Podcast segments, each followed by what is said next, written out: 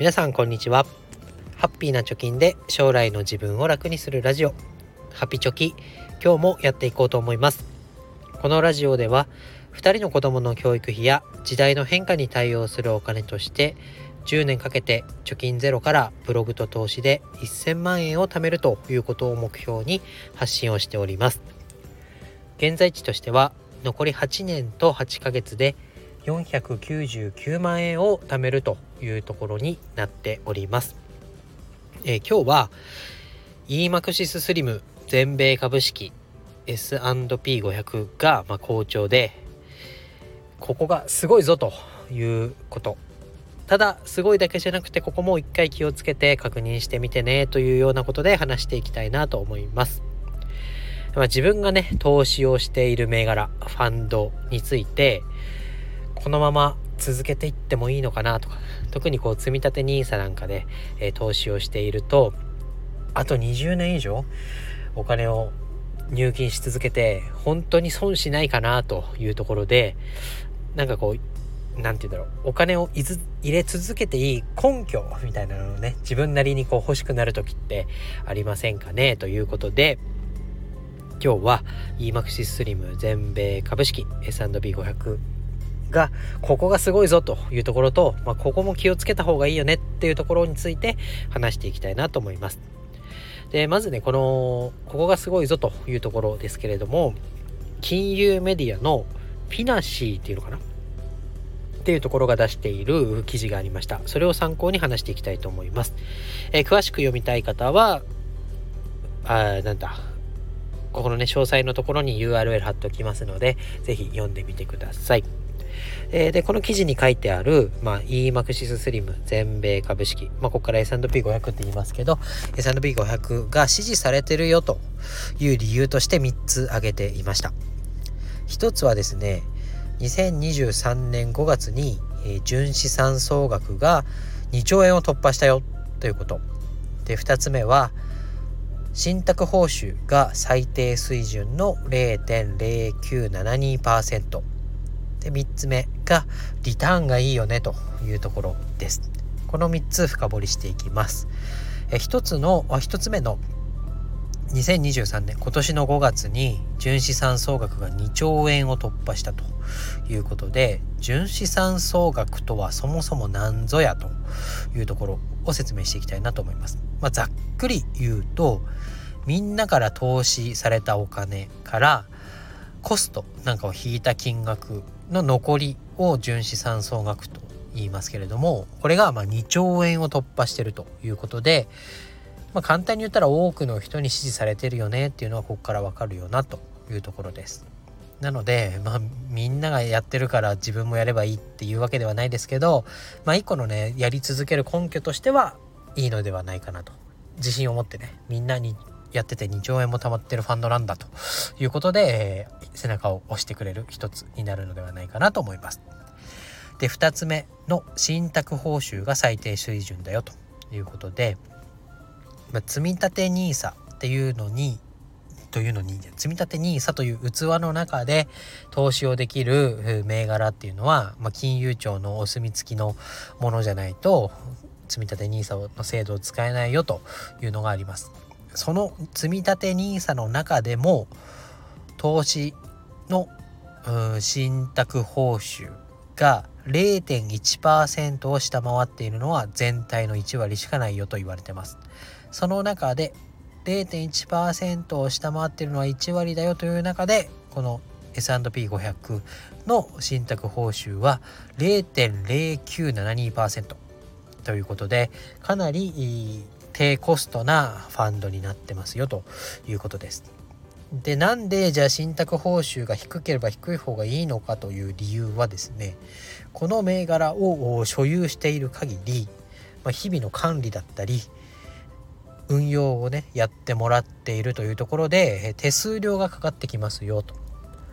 なので、えー、その手数料っていうのはまあそのファンドに投資をし続けている限り必ず発生するものです。なので、まあ、1%か0.09%かの投資信託報酬で比べると利益をどれぐらい圧迫するかというところにもつながってきます。なので、まあ、100万円ね利益が出たよというところで信託報酬が1%だよというものと0.09%だよというものを比較すると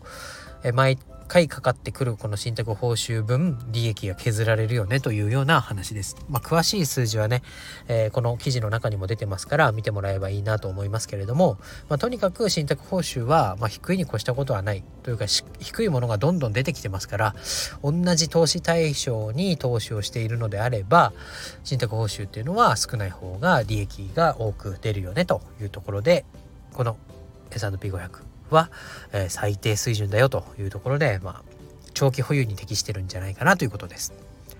で3つ目のリターンがいいということですけどこれはあ、まあ、最近の事情でっていうことまあ、過去から見ても、えー、右肩上がりには伸びてるよねというところで、えー、この利益がリターンがいいということが書かれてました。で今回今年なんかは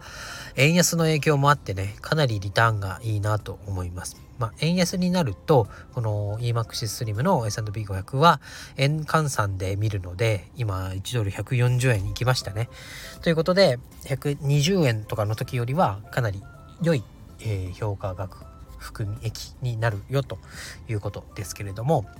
まあ、2年前に実際私が始めた積立 NISA で EMAXSLIM 全米株式 S&P500 に投資をしています。それが今いくらのプラス含み益になっているかというとですねなんと15万2000円になってましたさっき見たら でこれ15万がねほっとくだけでまあほっとくというか入金を毎月3万3333円やっているだけで、まあ、幻ですけれども15万2000円の今利益が出ているよということで、まあ、ほっといても15万円今解約すれば手に入るということで、えー、なんともね、嬉しい気持ちになりますよね。で、えー、S&P500 年初来で見ても9.9%のプラスということでおそらく今年から始めた人であればみんなプラスになっているんじゃないかなっていうことでになります。で今3つ今マクシスリムがいいよという理由を話してきました。一つは純資産総額が2兆円を超えたよ信託報酬が最低水準の0.1%を下回ってるよ。3つ目がリターンがいいよねということです。で、えー、さらに、さらにというか、これに加えてこの記事では一番伝えたかったことっていうのは、好調に見える。いいファンドだと言われてるけど、しっかりとリスクの部分も見た方がいいよという記事でした。で、このリスクというのは何かというと2つ挙げられてまして、まずはアメリカの一国に集中して投資をしていることだよと。2つ目は株式のみの投資になっているよということです。で積立 NISA なんかでよく言われていることの3つとしては長期積み立て低コストということが挙げられてると思いますけれどもこの分散長期積み立て低コストじゃない。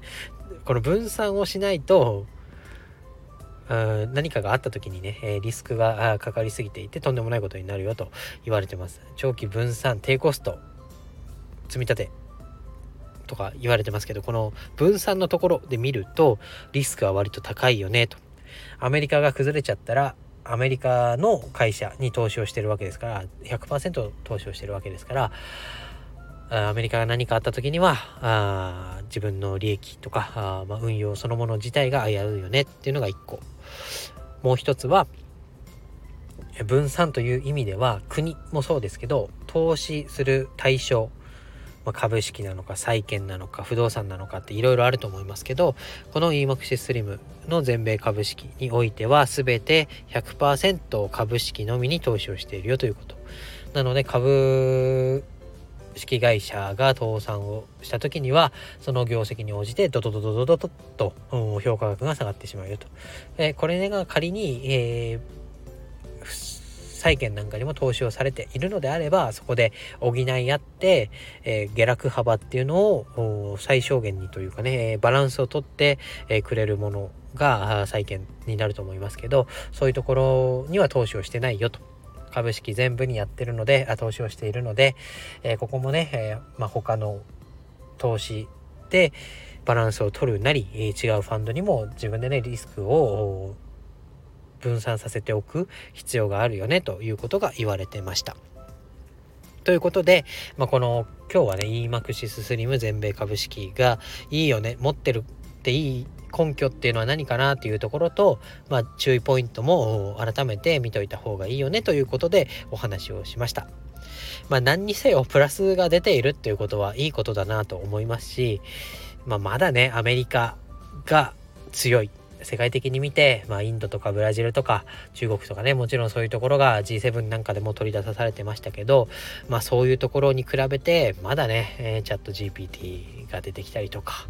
あとは NVIDIA が最近いいよとかそういうニュースを見るとまだまだやっぱりアメリカに投資をする根拠とか理由っていうのはかなり多くあるんではないかなというところで私は、まあ、積立 NISA 今年で終わっちゃいますけどとりあえず今年分は、えー、S&P500 アメリカに投資をしてあとは20年ぐらいねほっとこうかなと思っております。というところで今日はお話をしました。何か参考になればいいねだったりコメントいただければ幸いです。ということで今日は以上です。バイバイ。